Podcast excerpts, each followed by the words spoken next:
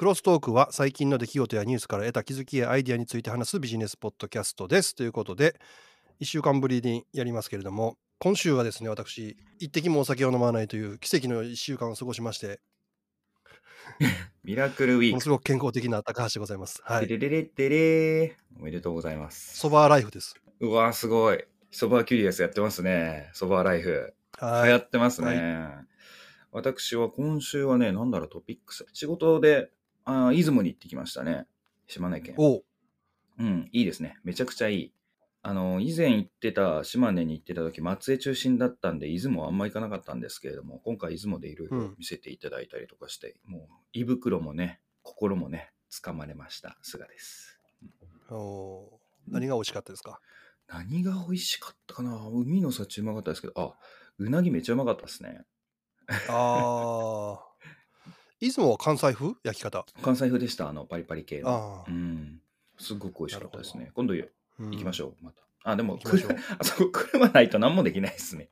まあまあ確かにね、確かに。はい以前、出雲のなんだっけ、有名な灯台があるんですよね。出雲じゃない、島根県のね。はいはいはい。どっち側ですか？そこの近、え北ってあのあ実は両方あるんですよ。え、あ、米子側じゃなくて出雲側ですか？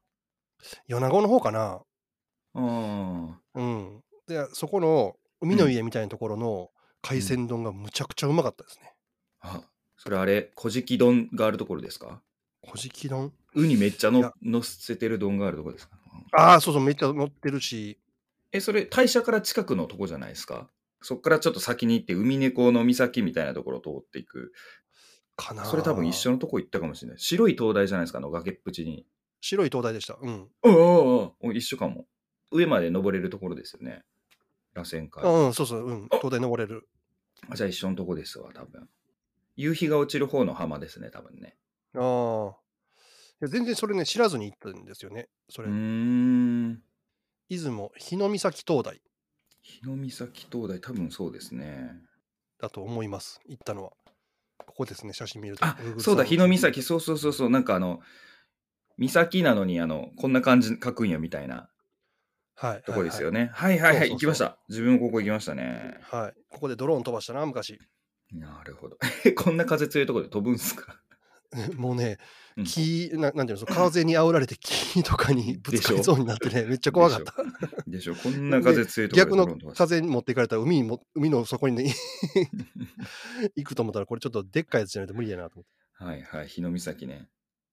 日本海側の。私も行きましたね、これ。とても良かったです。はい。出雲最高でした。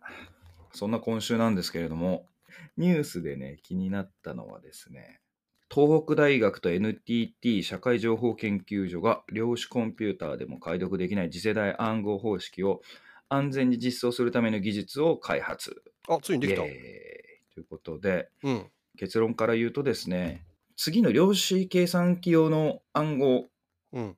っていうものは、米国立標準技術研究所か NIST でもうこう、標準化っていうのを定められてて、要は国際的にこうでよみたいな標準暗号方式っていうのが、今もう選定ずっと進められてる感じらしいんですよ。で、2024年までにできる。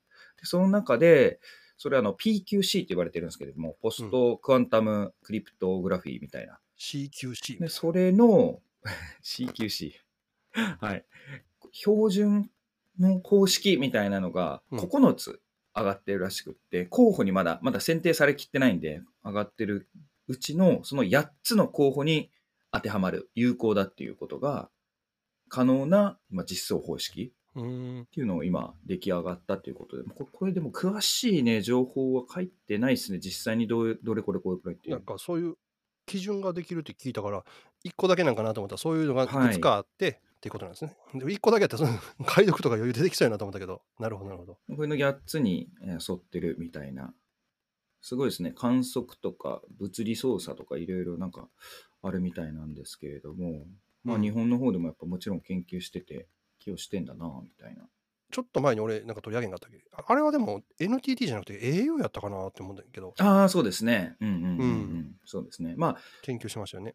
あ、ああいうところは研究所持ってるところはね、やってるかとは思うんですけども、こうやってうん策定されて選定されていって、みたいな、決まるみたいな。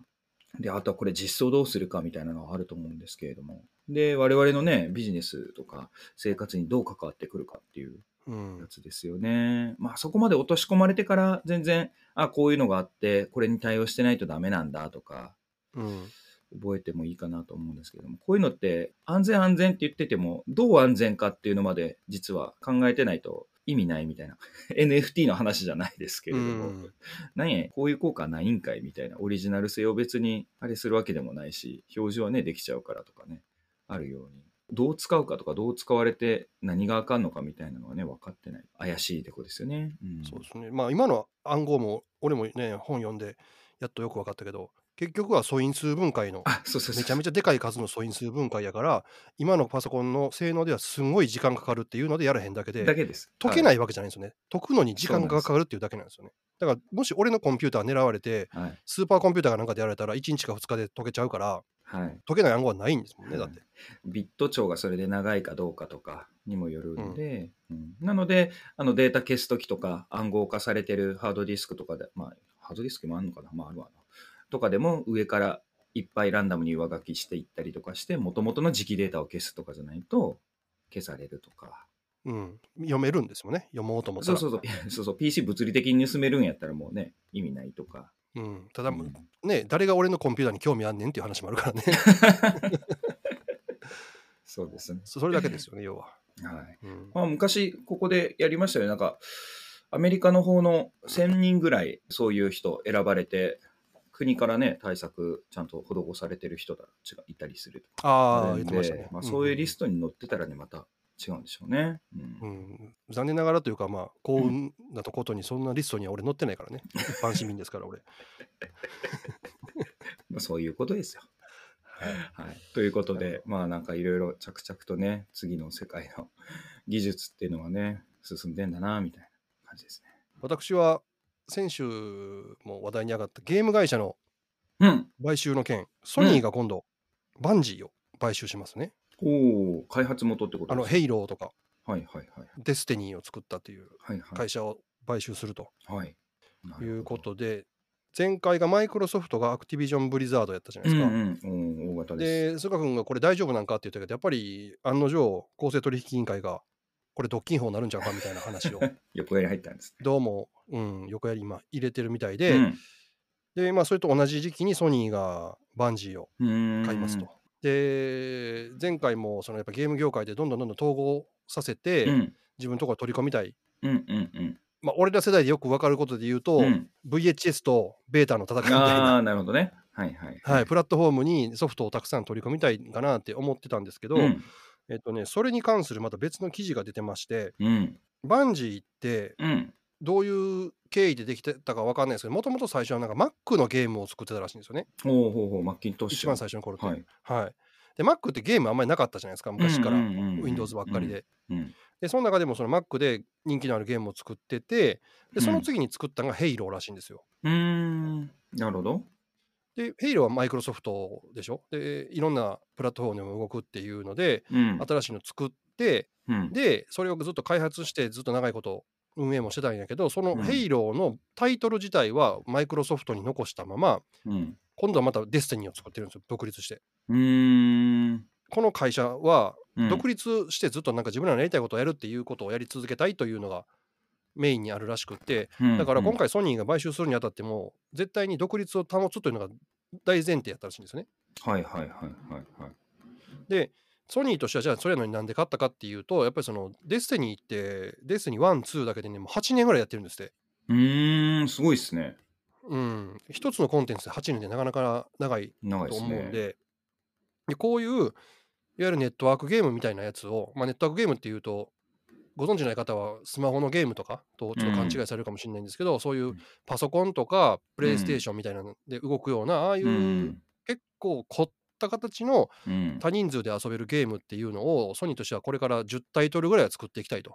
うーん。で、こういうゲームで収益今の倍にしたいって考えてるみたいなんですよ。ああ、なるほどね。はいはいはい。でその時にやっぱりこううん長続きをするゲームを作れるもちろんチームっていうのもそうですし長続きさせれる運営ノウハウとかってやっぱりめちゃめちゃあるし、大事大事。今回の APEX でもなんか俺よく分からへんけど、うん。なんかが弱体化されるからってみんなやめるやめる言ってもあの文句ばっかり言うじゃないですかみんな。やめるやめる詐欺ですけど、まあ、そんだけ話題になるっていうことですからね。話題になるしでもそうやって叩かれたりするわけじゃないですか、そういうことに対してどう対処してどううまくこそういうコミュニティを運営していくかっていうのにもやっぱノウハウがあるわけでそうなんですよ。それ知らんでめちゃくちゃになったとこもあるし、うん。ソニーが開発してそういうマルチでできるっていうゲームでもあんまり長続きしないんですよね、うーん。うんうんうん。うん、少なくとも8年続くようなタイトルはの何もないんですよ、うん。そういえばそうですね、ソニーコンピューターエンターテインメントとかが出してるホライゾンゼロドーンとかうん、もそうですけど、面白いっていうタイトルって、クローズドのやつが多いですね。そうですよね。オンラインで、そうそう、シーズンごとにこう、アップデートがあって、うん。物語が続いていくとか、話が拡張されるタイプじゃないですね。そう。ですね、うん、大体一人でやるゲームですもんね、そうです、そうです。うん、でマルチでやるって言ってもあんまり続いてないんですよね。実は。そうですね。うん。うん。さっきの Destiny って、 Destiny だけじゃなくて、 Destiny 1と2とあるんですけど、それで8年ですから、それで考えてもうん。うん1本4年ぐらい持ってるっていう、うん。 Destiny 2、私のフレンドとかでもまだやってる人いますし。うん、最近また新しいコンテンツ出ますし、そうそうそうう。ん。そう、うん基本プレイは無料なんですよね、あれね。そうです。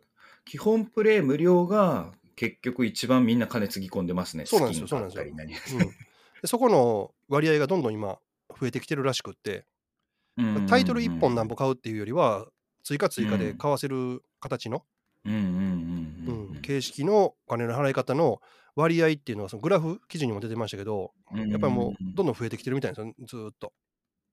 なるほどねそこを、まあ、さっき言った倍にしたいらしいんですよ。確かに。プレステのタイトルの売り方見てて思うんですけど、予約が一番値段高いじゃないですか。うん。で、買った瞬間から、なんか評価がされた瞬間にもう売れなくなるか売れるかに分かれますけれども、うん。でも言うても時間経過とともにディスカウントされていくうん。傾向で、1年後とかもうタイトル埋もれて、あんだけ騒がれたタイトルでももう見向きもされないから半額とかってそんな当たり前じゃないですか。当たり前ですね。うん。うん、それ考えるとね、APEX みたいな無料で、まあ原神とかもそうですけど、無料で入っていって、で、使っていくと愛着が湧いてどんどん課金してしまうっていうの、ね、右肩上がりでどんどん上がりますし、はい。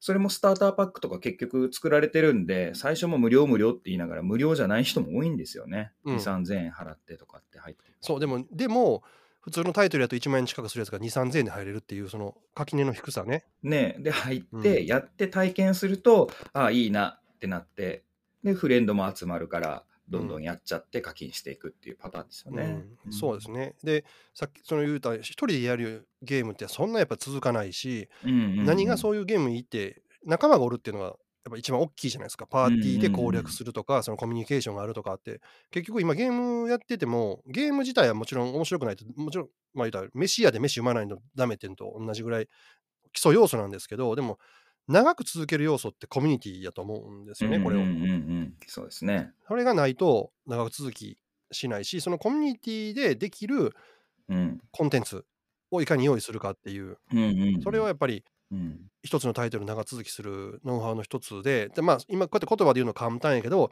実際にやっててノウハウを持ってるバンジーっていうのを吸収することによって、うんソニーはそのノウハウを獲得したいという。そうですね。で、 Bungie はそれでお金がもらえて、独立性を保ちながら Destiny の次のタイトルを作れるという、うん、その思惑が合致したって話ですよね。そうですね。その見えない、うんやっぱオペレーションのところが一番難しいところですよね。作り上げるのも難しいですよねうんうん。確かにそこにお金払うのはありだと思いますね。うん。なるほど。という話でした。はい。以上ですかね、もう今日は。終わりですか？まだ？もう2週 ,2 週間分溜まってるでいっぱい。本当ですか？うん。うんなんかもう僕は出雲に当てられて、出雲の話してだと思うんですけれども。ああ、ゲームい。あ本当に？いうん。やそあ、まあ、それちょっと最後に話しましょうか、じゃあ。うんえっ、とね、じゃあゲーム系で言うとね、やっぱりそこら辺の攻略、コミュニティ化とかも、まあ、ライセンスの問題とかもうまいのがやっぱ任天堂かなと思ってるんですけど、うんうんまあ最近も話題のタイトルを作ったりして、それをコミュニティ化してっていうのはあるんですが、はい。元任天堂のデザイナーが運営してるんですけれども、あの、任天堂って絵とか使っちゃあかんとかってあるじゃないですか。で、そこの、まあ、任天堂のデザイナーがやっている組織がですね、ドット絵って今めっちゃ流行ってると思うんですけれども、はいはいはい。それの素材ダウンロードサイトを公開しましたっていうのが法規になるな、みたいな感じですね。そんなんしてええの？あかんのちゃうの？ああ、ただね、あの、全然、任天堂のキャラクターは使ってないです。ああ、そういうこと。あでもテイストとかがやっぱりほら、元ドット絵の時代の時のあのファミコンの。本当にうまいんですよね、表現が。ああ、うんで、めちゃめちゃ素材が今、公開されて700点あるんですけれども、商用利用化っていうので、まあ再配布だけは禁止なんですけれども、うん。クレジットの表記も必要なしっていうね、オープンな使い方してますよね。へこれも、え。まあ、ぜひ見ていただくと、まあドット絵自体もですね、しかも、アラドットって言って、本当にあの、今で言う、まあ、ドット絵自体も何ピクセルの、なんだろうな、マス目に書くかっていうので全然違うと思うんですけども、本当に初期のですね、究極の抽象化みたいな感じですね。これはすごいですけど、まあ、こういうのもね、ファミコン文化というか、海外で受けて、NFT のね、アートとかでも、ドット絵が 一時期めっちゃ売れてたりとかしてたぐらいなんで、そういう歌でもだって俺が子供の頃のコンピューター最初平安京エイリアンなんて アンドとかシャープとかが動いてたもんね。そうですね、最初の米印とか丸とか。今でいうローグタイプっていうカテゴリーを作ったローグっていう RPG ゲームはそうでしたね。記号、記号まん記までした、ね。号が動いてたよ、うん、平安京エリア懐かしい。穴掘るやつでしょ。平安京にエイリアン降りてくるっていうのがシュールな話やけどなほんまに。まあね、これはね、ちょっとクリエイターの方はぜひ見ていただきたいですね。この逆がいいですよね。ほんと広くなったなと思う。アンリアルエンジン5みたいにすんげえポリゴン数詰め込んでも動きますみたいなな。もうよりリアルさを求める世界もあれば逆にこの抽象化を極めるみたいな。うんリンゴってここにこれだけあるだけでリンゴになるなみたいなうんうんうん感じですね。本当にだからスーパーファミコンの時のドット絵のデザインをいかにファミコン初期っていうかもっと初期かな。うんいうドット数にしたかっていうぐらいこの差があるのでこれは一度アートとしてもですけど素材としてもすごく利用しやすいかなと思うので使えるものかなという感じですね。うん、はい。逆にちょっと解説っていうか教えてほしいなと思うことがあるんですけどはい、AI がプログラミングするらしいんですよね。はいはいはいはい。なるほど。アルファコードっていうのが。うんうんうんうんあるらしくて、まあ、そのディープマインドというところが作ったらしいんですけどこのアルファコードがですねうん。はい。競技レベルでプログラミングができるぐらいのコードを生成するようになったとほうほうほうほうほうほう。というのがありましてディープマインドってだって Google のあれでしょ？参加ですね。はい。うん多分、ディープマインド社ってめちゃ有名ですけど、あれがいアルファ語とか作ってるとこですよね。うんううんん。多分それだからこのアルファコードっていううーん。名前やと思うんですけど、うんまあ、そのコンテストっていうのがコードフォーセスっていうのがありまして、うん。この中でですね5000人以上がいる10のテストで上位54.3%っていうんやけど、まあ、要は半分以上。の。上に来るぐらいには来ていると。うん。これがですねうん。C++、C シャープ、Go、Java、JavaScript、Lua、PHP、Python、Ruby、Rust、Scala っていうのかな、うん。タイプスクリプトっていうような、うん。こんだけ言語ができるらしくってめ、ちゃめちゃすごいですね。でうんすごいね、やっぱこれは。すごいですよ。はい。はあじゃあそれで自然言語で入力した単純なコマンドからコード作成できるって書いてあるってことは例えば何かツールコードを作ってって言えば作ってくれるってこれすごいなと思うんですけどこれでも見てみないと、どういうインプットしたらいいのかがわからんですね。これができるっていうことは去年俺はプログラミングちょっと勉強してみようかなと思ったっていうのがうん。全部もうなんか意味なかったってことよねほんまに。あー、それで言うと分かりました。これ、プログラム、かっこインプットって書いてありますけれども、この書式に従って書かないといけないってことですね。より高級言語になったってことだ。あー昔ってプログラム、プログラムって0と1の操作だったんですよ。うんうんう。うんん。それを、まあ、より人間の扱いやすい言葉にしていったのが今、まあ、高高級言語って言って、その、うんまあ、プログラムでもいっぱい書く言葉ってあると思うんですけど、その英文に近いみたいなのあるじゃないですか。うんうん英語っぽいじゃないですか、あの、プログラムの文章を見てみると。そうなんですよね。で、それをさらに人間の言葉に近くした文章で書けるってことなんですけれども、多分この文章のフォーマットが決まってますね、これパッと見る感じだと。ああじゃあ今までのプログラミング言語と文法変わっただけっていうか 使うちょっと言葉とかそういうのが変わっただけでっていうことえっと、より、より自然に、だからなんだろう、うんここの競技プログラミングで優勝したっていうことは、その競技プログラミングの出題の問いがあるわけじゃないですか。これこれこうしなさい。で、うんインプットはこれだとする。アウトプットはこれだとする。みたいな。で、注意点その度こうみたいな多分ある。うんうん。はい。それに基づいて書いちゃうみたいな感じですね。だから、やっぱある程度意味が分かんないと、あ、でもあれか、多分これで言うと、英語はまず分かんないとダメってことですね、多分。あ、そうですね。そうですね。うん。はい。なるほど。じゃあ、これ、プログラミングやる前にやっぱり英語やるだからな。そうですね。そっちですね。しかも、プログラミングで使われる英語をちゃんとある程度分からなあかんってことね。うんうん。で、このロジックまで考えてくれるところが、まあ、プログラムって結局、なんだろう定石っていうか、決まってるところがあるんで、うん。そういうところなんでしょうね。で、よりコードを美しく、そういう組み合わせをよりよく書く。どういうこれ評価してんだろうな。すごいな。すごいですね。うん。でも、このインプット、アウトプットって何って、プログラムのお作法にのっとって書かなくてもうん。いいっていうことですね。うんうんなるほどね。そのフォーマットがより優しくなった感じですね。よりというか、かなり優しくなってますね。うーん。あ、そうなんや。やっぱかなり優しくなってるんですね、これ。うん。ディープマインド社のアルファコードの解説ページみたいなのがブログで、ブログなのかな？ブログですね。フェブラリーあ2日に出てるやつとか載ってますね、これね。こういうインプットでこういうアウトプットになるっていうのが、このプログラミングコードと全然違う文章ですね。ただ、フォーマットがありますね、なんか。ちょっとこれ、今は、今パッと見た感じなんで、あれなんですけれども、うん。そういうことですね。うん。ただ、一行一行、なんか日本語みたいに命令するみたいなやつじゃない。ないそういうロジックすらも考えてくれるっていうのがいいとこですね。うんなるほど。自分はね、ちょっとこれまだ全部は見切ってないんですが、気になるのが発表されて、キープしてるネタがですね、ほ副業の約8割がリモート前提になりましたねっていうのを、えー副業マッチングの週末ワーカーっていうサービスを提供している週末ワーカーさんっていう会社があるんですけれども、う。うん。そこが発表しましたと。で、副業系サービスカオスマップ2022年版公開っていうので、いやー、面白いですね。これ。縦軸がリモートか現場かっていう度合いで、うん。横軸が単発か継続かみたいな軸なんですけれども。うん。で、例えば、リモートで単発型だと入ってるマス一番左上側かな？うん。角側が、例えばランサーズとかクラウドワークスとか、そういうところでお仕事受注するみたいな。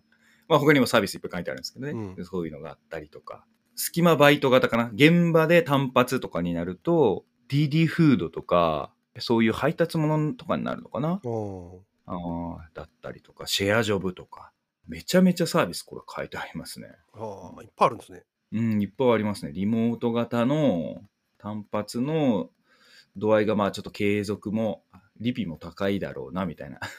アフィリエイト系も入ってますね。アフうんィリエイト系、ライティング系、エディターとか、依頼を受けてやるやつね。声の副業系とか、面白いな。ノウハウ系とか、家事代行とか、現場側に近い継続系とかになると。いろいろありますね。このマップ自体、めちゃめちゃ面白いんじゃないかなと、今、副業増えてきてますしね。逆にまあ、仕事をいかに切り出してこうやって出すかっていう時に、こういうマップに従って、あ、自分が出したい、発注したい時も、これに沿って、あ、こういうサービスあるんで、じゃあここに乗っけようかとかって、わかりやすいですね。うんこういうね、縦軸がリモートか、リアルか、うんで、単発か、うん、継続型かっていう横軸と合わせるとね、結構面白い俯瞰というか、できますね、うんと思って。なるほど。で、しかもめちゃめちゃサービスされてるのが分かるので、ぜひこれはね、眺めていただきたいですね。うんなるほど。これもまた以前にお話ししたエアタグ、おお出ストーましたね。カーにつけられたらえらいことになるよっていう話があったんですが、今度逆にですね、このエアタグのおかげで助かったっていう話がありまして、ほまあまあこれ車の話なんですけど、う。うん。悪い奴らが盗んだ車にエアタグを仕込むんですよ。その悪い奴らは盗んだ車を売ってるんですね。で、買った人が、じゃあそれうんまたエアタグついてるからどっか行くじゃないですか。で、それどこに行ったか分かるじゃないですか。もう一回それ盗みようんですって。うん。ええ なるほうんど何。回もそれ盗んで同じ車を何回も売るために回してるんですね、その。回してるらしいのよ。はいはいはいはいはいはい。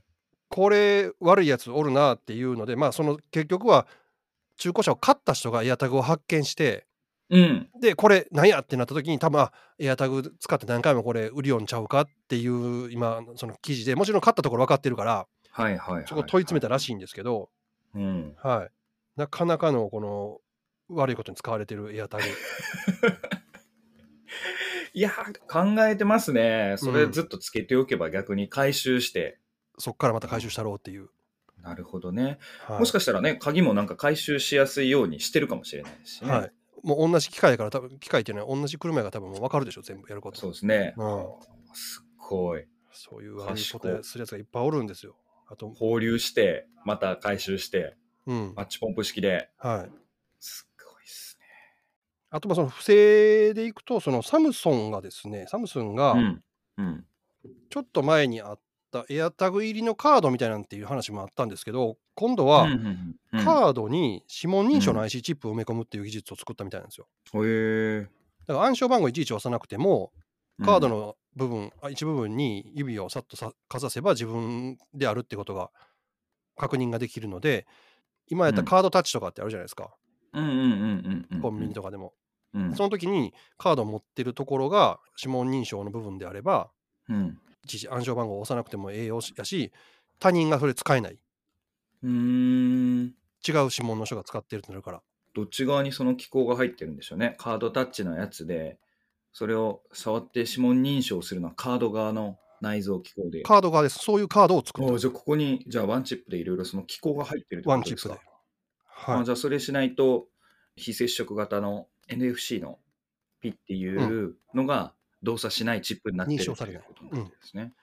今やったら、ね、落として拾われたら誰でも使えるじゃないですか。うんうんうんうんうん普通に。うんそういうのができないっていうのも作られたみたいですよ。サムスンがう作った。ん。これいいですよね。それだと。とクレジットカードじゃなくてね、スイカとかでもいけそうですね。あれも非接触タッチ型ですから。はい。で、ね、好きに誰でも使われへんっていうことでいくと、カードコスト。これはちょっとうん、ぜひ導入してほしいな。全部のカードに。確かにね。面白そうですね。まあ、はい読み取り側もね、それが必要だったら問題ですけど、カードで完結するんだったらいいですね。はい。そういうチップができたって言って、すごいな。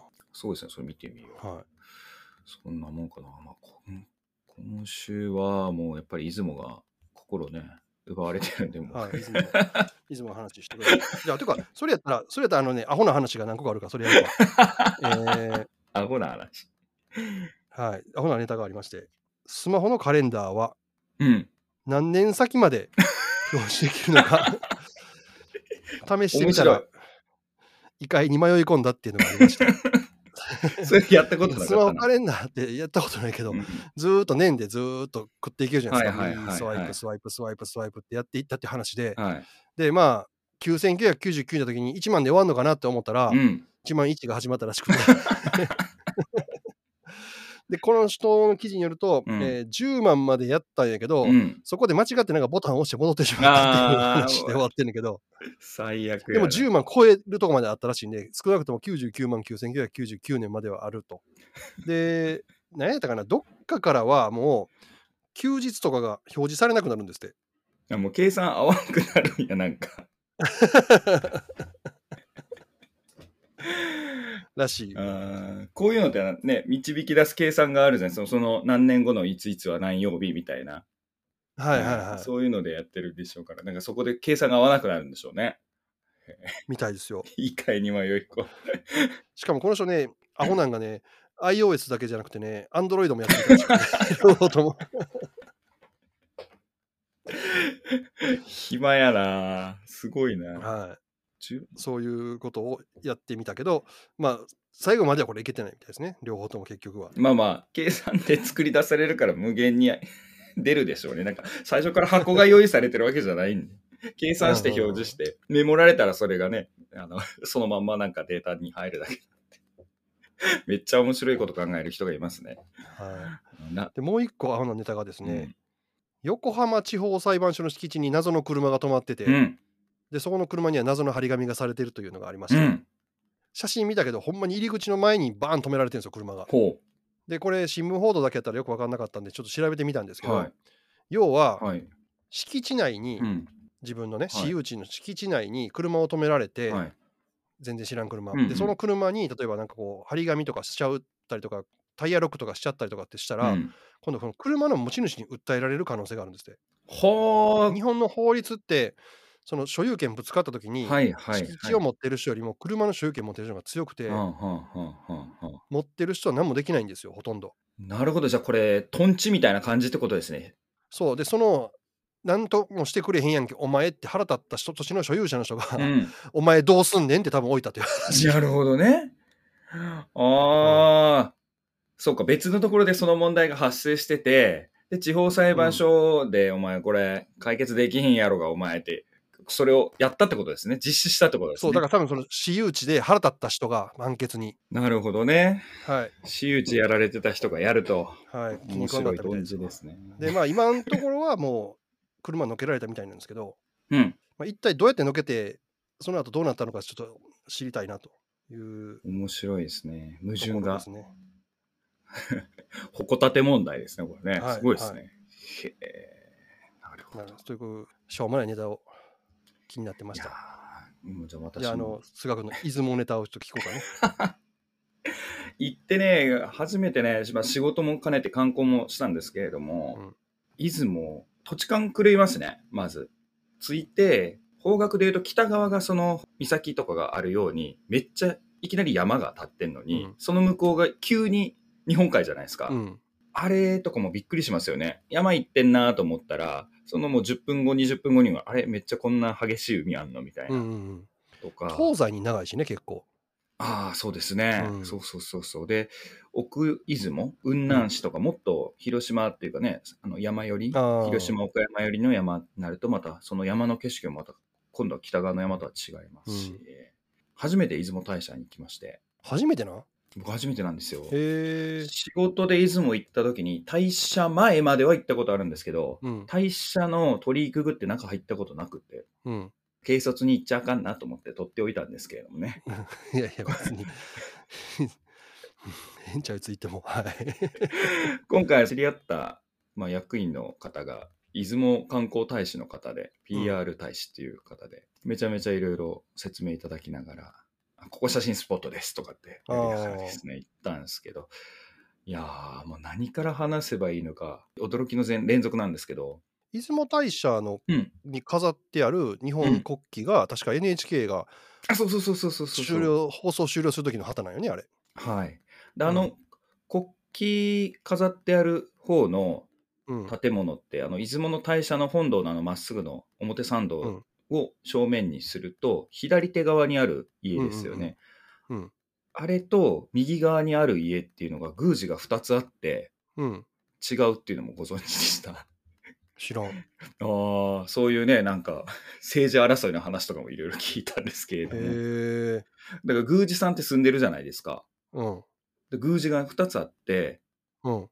北島家がもともとでうん。でその国旗飾ってある方は千家数字の千ですねはいはいは国旗の話に戻すとその国旗立ててある高い あの国旗立てる支柱があるじゃないですかい。うん。あの高さがもともと古事記に載ってた昔のお社があった高さらしいんですよねはあ。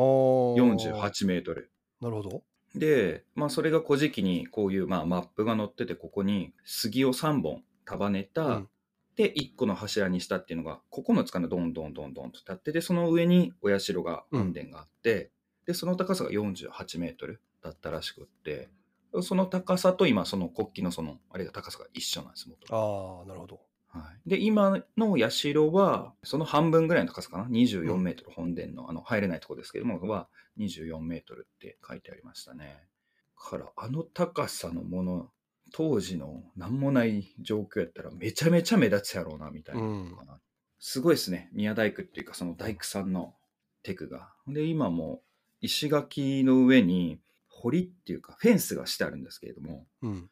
石を平らに削って木のフェンスを置くんじゃなくって石の形にその場で全部うんうんうん。木の方の裏を削って合致させてるんですねこれね。ああ。それがずーっと取り囲んでやるとかあこんなん普通見落とすわみたいな。これ見てください菅さん。この足元見てみたいな。うわみたいな。すごいっすね、みたいなそれだからそれでう言うとやっぱそのお城の石垣とかすごいやん。うんうんうんあ、あまあ技術とかねもうもうちょっと時時代が下ってるんで石削れるようになってるっていうのもあるけどはい。それでもうまいこと積んでるからはい、そんなのも含めてやっぱ木のことが分かってたりとかするんでしょうね。うんうんでそういう建物の見てるツアーもまあパワースポもねめちゃめちゃなんか初めてあこれがパワースポットかって感じましたけどもうちょっと怖かったですねいろいろね。あとはなんか本本殿の中でお賽銭がいっぱいあるんですけど実は重要なのここですみたいな。こっちが本殿の向いてる方向でもともとの海を向いてる方向があってとか、あとは最初入ってどこやら本殿の正面のお賽銭のところの地面に赤いバルが3つ書いてあるんですけど、うん。が書いてあるところがなんかあって水道工事に本当に見つかったその杉の3本立ってる支柱の元々の位置がここだったっていう絵でとかあそんなんも言われんとわからんわみたいなそんなんばっかりでしたね。うん。でもそうやってガイドつけてやっぱ見るとねいろいろ知識があって、うんめちゃめちゃ面白い面白いですよね。うん、でその、千家と北島家の 家住んでる宮司のその家のところ行って、壁になんで白い線が5本書いてあるのかっていう話とか家の壁にですね白い線がね入ってるんですよ、5本。はいはい。でこれなんすかっつって。これも意味があってって言ってうん。要は線の数が増えると位が高いんですって。うんうんうんで5本入ってるのはその代謝の底でで千家の方は、えー後から代謝のあれに入ってきたんですけれども天皇家の血筋うん。ご結婚されて血筋入って5本になってとか それ以降ずっと5本やとかうんうんうん。っていう話とかね聞きながらやともうそこかしこに見るものがいっぱいありますね。日本の国家なのサザレイ石のっていうそのサザレ石が置いてあったりとか、はいはいはい、うん、ね。そうそう。なんかか各地からなんかパワーのなんかものが集まってますね。一本松東北大震災の時に倒れなかったあれのうん。苗をこっちに持ってきてでここに植えてて戻した場所とか。おそんなんばっかりで。で後でいろいろ聞いてあここは後でできた社で観光用に多分増やしたやつだからここはいいですと。か こっちの像よりもこっちが先にできててこっちの方が由緒ありますとか。ほんとね見るところいっぱいありましたわ。ということでもう出雲大社だけでもですねキャッキャキャッキャ遊んだんですけどはいあと須佐神社っていうところまで行きましておうおうおうスサノオノミコトアマテラスとスサの。はい。まあも、もともと大社もそれなんですけど、す地名がスサっていうところがあって、うんで、そこもね、ちっちゃい神社なんですけれども、普通に道路があって、その右と左で、とスサノオとアマテラスが別々に祀ってあってですね。うんで、ちっちゃいんですけれども、作りがやっぱり大社と一緒で入っていって、右手と左手に神様が泊まる宿舎があって、で、うん殿があって裏に本殿があってみたいな作りは一緒なんでめっちゃちっちゃいんですけどあパワースポットでこういうこと言うのかって大きさじゃないんだなっていうのをねそこもやっぱ感じましたね。ううんんいやーああいうの本当行ってみないと不思議体験しないんだなって思ってそれが一番のあれでしたね。で裏側はなんかめっちゃ立派な杉あるなと思ったら1300年の樹齢の杉があったりとあかーすごかったですね。っていうねパワースポンも巡ってます。観光客の方の数はどうでした？そうですね、出雲大社の方はガラガラでした。あーなるほどねで、島根県初のマンボウが出てる タイミングだったもんで、余計にガラガラ、お店も閉まってるし、っていう感じでしたね。で、ここぞとばかりに お店回収してたりとかみんなしてました。うんな、るほどうん、余計人いなくって、本当にね、並んでない感じでしたね。でね、まあ、いろいろこう会社の役員の方々っていうか、まあ、と言ったんですけれども、うんおみくじ、まあ、引こうか言うて、うんおみくじ良心的な値段で100円とかだったんですけど、神田明神とかね、2、300円するんですが、まあ引きに行って、引いたら、同じ番号のみくじが出て、ほ怖ってなりましたね。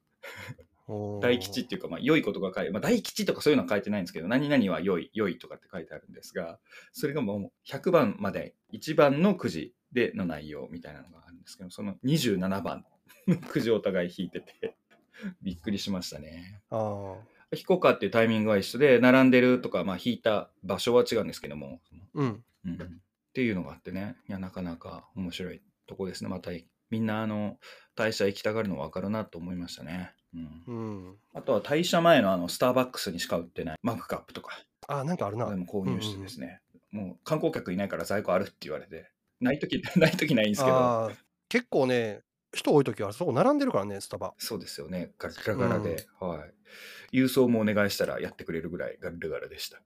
うん。はい。そんな感じで堪能してきましたね。なんか今日ネットの調子悪くてテンション落ちるわ。ですね。なんか何回もお互いネット途切れるわ。お荷物は配信来るわ。配達来るわ。あ あ、そうそう。うん。この間、マツコと関ジャニの村上くんの番組で、俺らのこのポッドキャストでも取り上げた県別のうん。検索ランキングやってましたね。ツイッターの トレンドをやってましたね。やってましたね。聞いて TVer で見てみたらマジで同じことやってた青森のやつとか、ねニコラス・ケイジとかでしょンゲールも。マイコーンも出とったし。のもやってましたね。うん、マイコンでね。今更取り上げるかっていう感じだけどね。まあ、収録とね、放送があれなんでしょうけれども、とはいえね、だいぶずれてますからね。うん。で、そのツイッターで 昨日話題になってたのでね、面白かったのがね、大怪獣の後始末という映画が公開されたんですけど、これの ツイートがやばくて、とにかくもう、この映画クソ映画やみたいな感じで、シン・ゴジラの悪いところを煮煮詰めて、出来上がったクソ映画ってめちゃくちゃ書かれてましたね、ほんまに。怪獣の後始末。もうそのまんまなんですよね。大怪獣の。そのまんまってことですよね。はい。俺、スパイダーマン見に行ったんですよね、今週。うんうんうんうんうん。うん、最新作見に行って、映画館着いたらなんか、ゴジラがこけたみたいなのがドーンって飾ったって、なんやこれと思ったら、その大怪獣の後始末のオブジェみたいな怪獣がそこにドーンって寝転がってて、はい。そういうのが映ってたんですけど、何まさかやこれと思ってこんな酷評されるとはね。しかもその、東映がですね、この間、社長さんが、なんか何年かぶりにうん。会見をしまして、今年の東映はすごいラインナップですって言うて、うん。あの、大見え切ってたにもかかわらず、1本目がこれっていうね、この酷評ぶりっていう、やばいで、これ。いや、でも、ね、炎上マーケティングじゃないんですか？これは。すごいバズってますね。各ニュース記事にもなってるぐらいやばいですね、これね。うん。まあでも、スイ。パイダーマンすごい評判が良かったんで見に行ったんですけど、うんうんうん。反対に俺は思ったのは、これ東映漫画祭りやんと思って。仮面ライダーとかウルトラマンとかって、うんうんうん映画になると全員出てくるじゃないですか。あれやんって思って。東映パクってるやん、これと思って。うん。なるほどね。はい。まあ面白かったですけど。すごいなぁ矢継ぎ早に繰り出されるすべてのギャグシーンで誰一人として薬ともせずって書いてますよ。鑑賞後にはお通夜のような静寂に包まれる。虚無を超えて善の境地の体験ができるって書いてますよ。すごいですね。はあ、ということですね。まあ、だから俺は見に行きませんということで、今週はこの辺りで締めたいと思います。今週もお聞きいただきましてありがとうございました。ありがとうございました。2月に入りまして、まだまだね、花粉症とか寒さとか、ね、例の新型ウイルスの話もありますけれども、健康に気をつけて1週間お過ごしください。